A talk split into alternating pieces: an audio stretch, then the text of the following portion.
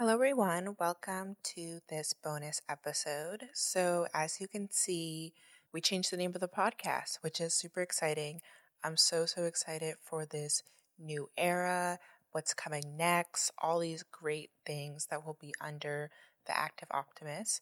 And if you haven't listened to the episode, A Case for Active Optimism, please go listen to it because there I really lay the groundwork of what I think active optimism is and should be, and why we should place it at the center of living an antidepressant life.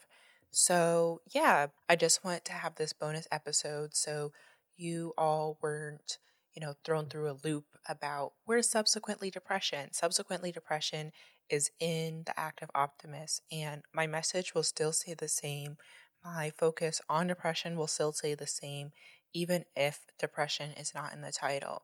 But I do think that active optimism does really embody all of what I'm, you know, talking about and what I really believe I can personally add to the mental health space and add to your lives.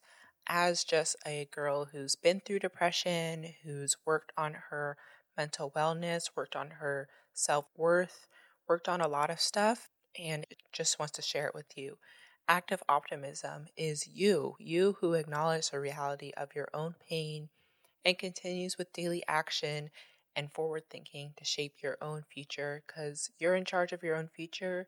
You can take control of the circumstances of your lives, of your mental health, of your depression, of whatever is causing it or triggering it. And I just want to be a super empowering mental health person for you, a mental health cheerleader, yeah, so if you have any questions, of course, feel free to DM me at the dot active optimist. And yeah, so I'm super excited for all these new things. So stay tuned.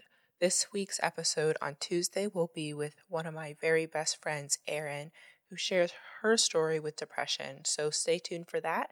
It'll be out on Tuesday, of course. Have a good rest of your week. I'm leaving you with lots of love